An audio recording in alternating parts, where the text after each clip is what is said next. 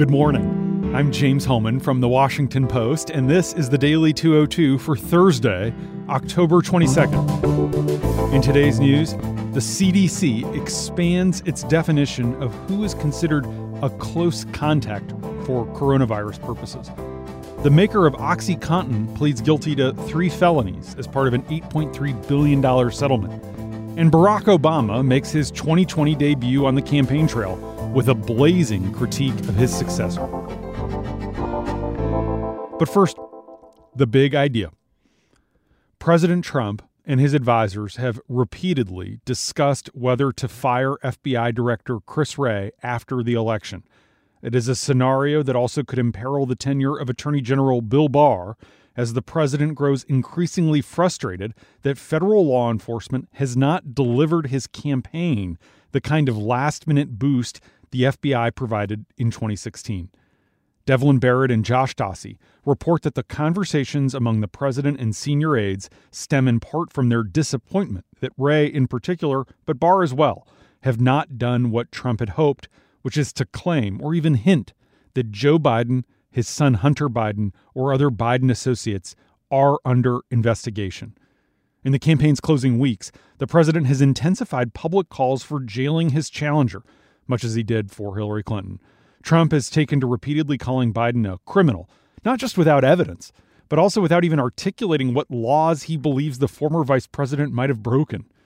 People familiar with the discussions tell Devlin and Josh that Trump wants official action similar to the announcement made 11 days before the last presidential election by then FBI Director Jim Comey, who informed Congress that he'd reopened the investigation into Clinton's use of a private email server after new messages had been found on Anthony Weiner's laptop.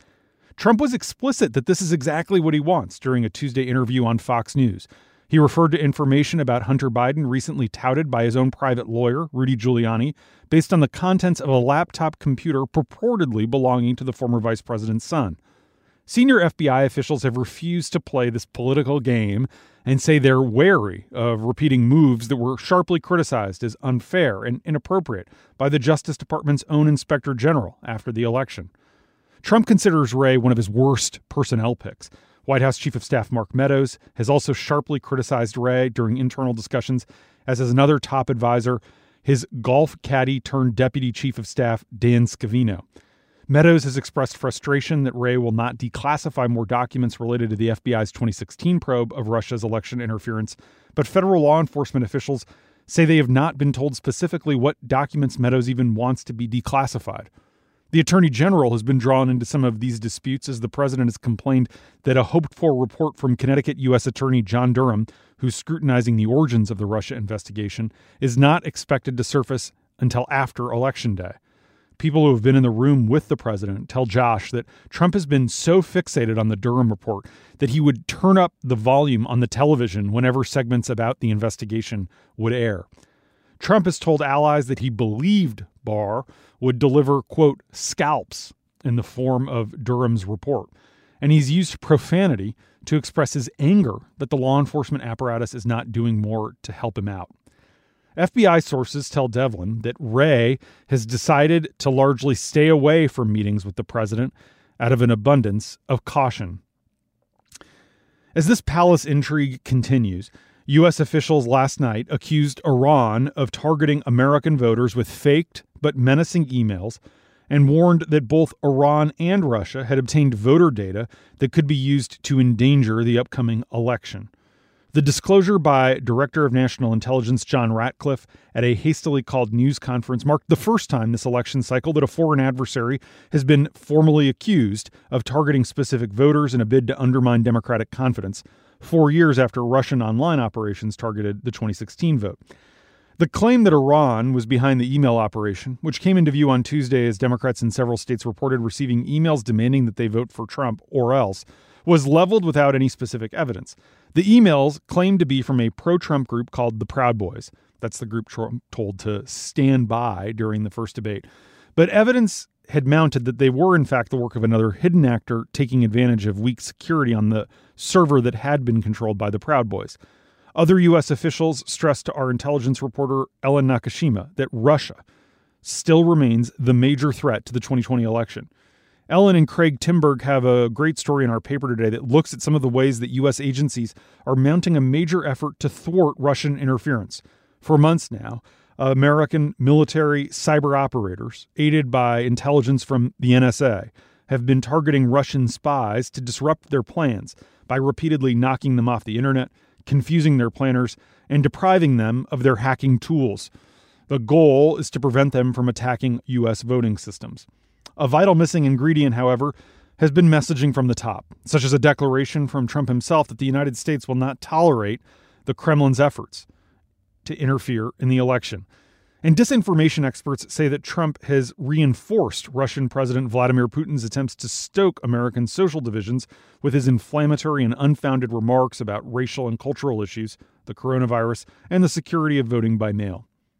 But officials on the inside say that even if Trump's not publicly voicing support for agency efforts, he's not impeding them.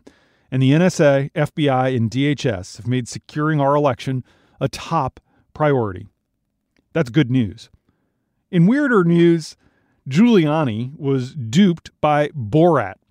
In a surprise sequel to the 2006 movie, the actress playing Borat's daughter poses as a conservative television journalist and interviews Giuliani at a hotel about Trump's response to the coronavirus. Then, this is all caught on hidden camera, she invites him to join her for a drink afterward, and once she removes his microphone, he lies down on the bed in her hotel room and sticks his hand down his pants. Giuliani called the video a complete fabrication and said he was just tucking in his shirt after taking off the recording equipment. Just as Giuliani reaches into his trousers as he's lying flat on the bed, a bikini clad Borat arrives and exclaims, She's 15! In fact, the actress is 24. Of course, Sacha Baron Cohen's antics rarely fly under the radar these days, and a report had emerged in July that Giuliani called the police on the comedian after he stormed into the hotel room wearing a wig and pink bikini to stop the interview. But nobody, probably including Giuliani, even after he identified Cohen, knew that hidden camera footage of the incident would wind up in the movie, which will be available to stream starting Friday on Amazon Prime. And that's the big idea. Here are three other headlines that should be on your radar. Number one, the CDC had previously defined a close contact as someone who spent at least 15 consecutive minutes within six feet of someone who had a confirmed case of the virus. New guidance issued yesterday afternoon now defines a close contact as someone who was within six feet of an infected individual for a total of 15 minutes or more over a 24 hour period. The guidance is what health departments rely on to conduct contact tracing.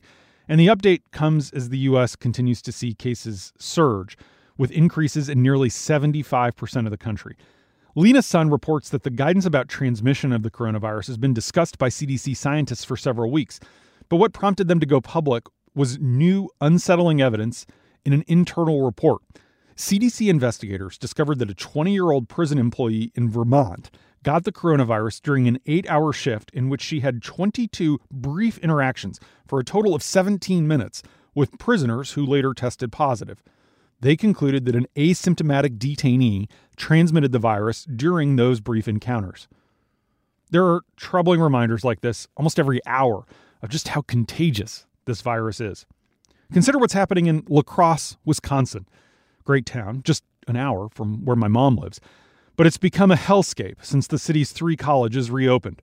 Young people packed the small town's bars and restaurants in September, crowding closely and, in most cases, not wearing masks. A month later, La Crosse has endured a wildfire of new infections that first appeared predominantly in the student age population, but then spread into the rest of the community and ultimately ravaged elderly residents who had previously managed to avoid the worst of the pandemic. La Crosse's nursing homes had lost no one to COVID until the kids came back. Now, 19 people who live in long term care facilities who are over 60 are dead. The virus has also spread like wildfire inside the only two 911 call centers on the entire island of Puerto Rico. After several employees got COVID, the Commonwealth shut down their 911 call centers. If you call 911 in Puerto Rico right now, you get a recording telling you to call the island's emergency management agency for help.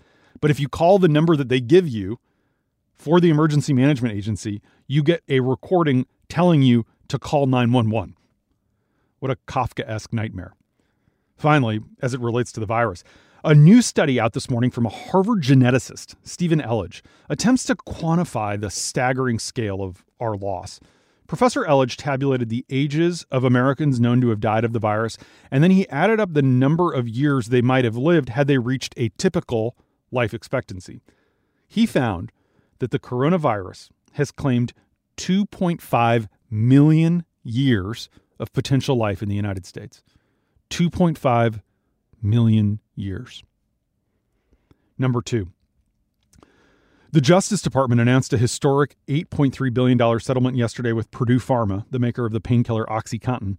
This caps a long running federal investigation into the company that, for critics, became a leading symbol of corporations profiting from America's deadly addiction to opioid painkillers.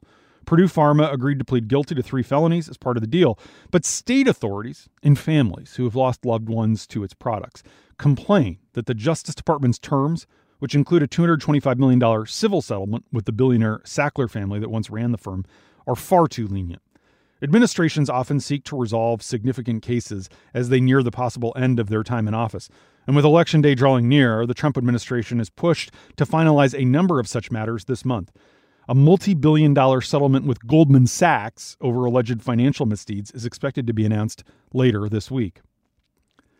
Number three, Barack Obama held a drive in rally last night outside the stadium where the Philadelphia Eagles play.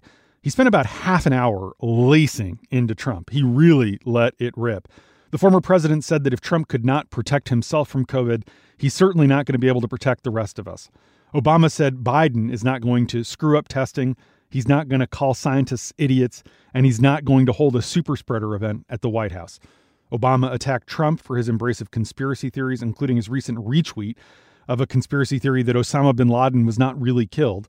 He also contrasted Trump's economic record with his own and spoke at length about the president's attempts to gut Obamacare. Obama also implored Democrats to ignore the polls showing Biden ahead and to avoid the complacency that he says cost Hillary Clinton the election in 2016. Obama's appearance in a state Trump won by less than 1% last time showed how important the Keystone state's 20 electoral votes are in this race.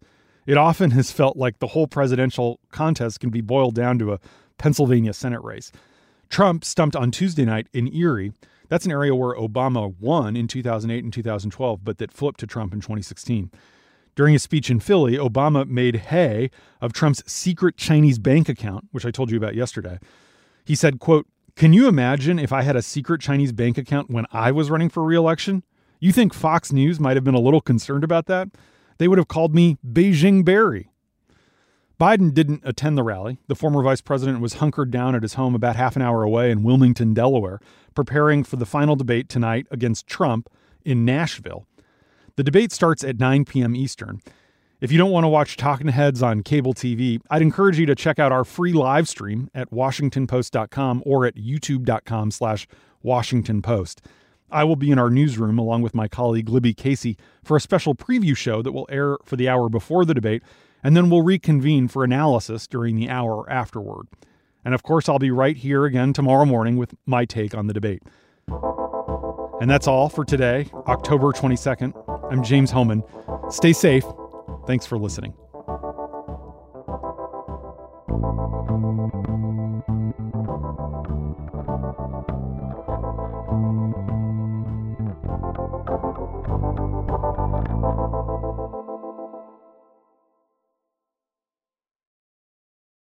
The Daily 202 is brought to you by Cleveland Clinic and the new podcast, Caring for Tomorrow. I'm Joan London, the host of the series. Please join us as we explore the challenges and solutions that are defining the future of healthcare. Look for us wherever you get your podcasts.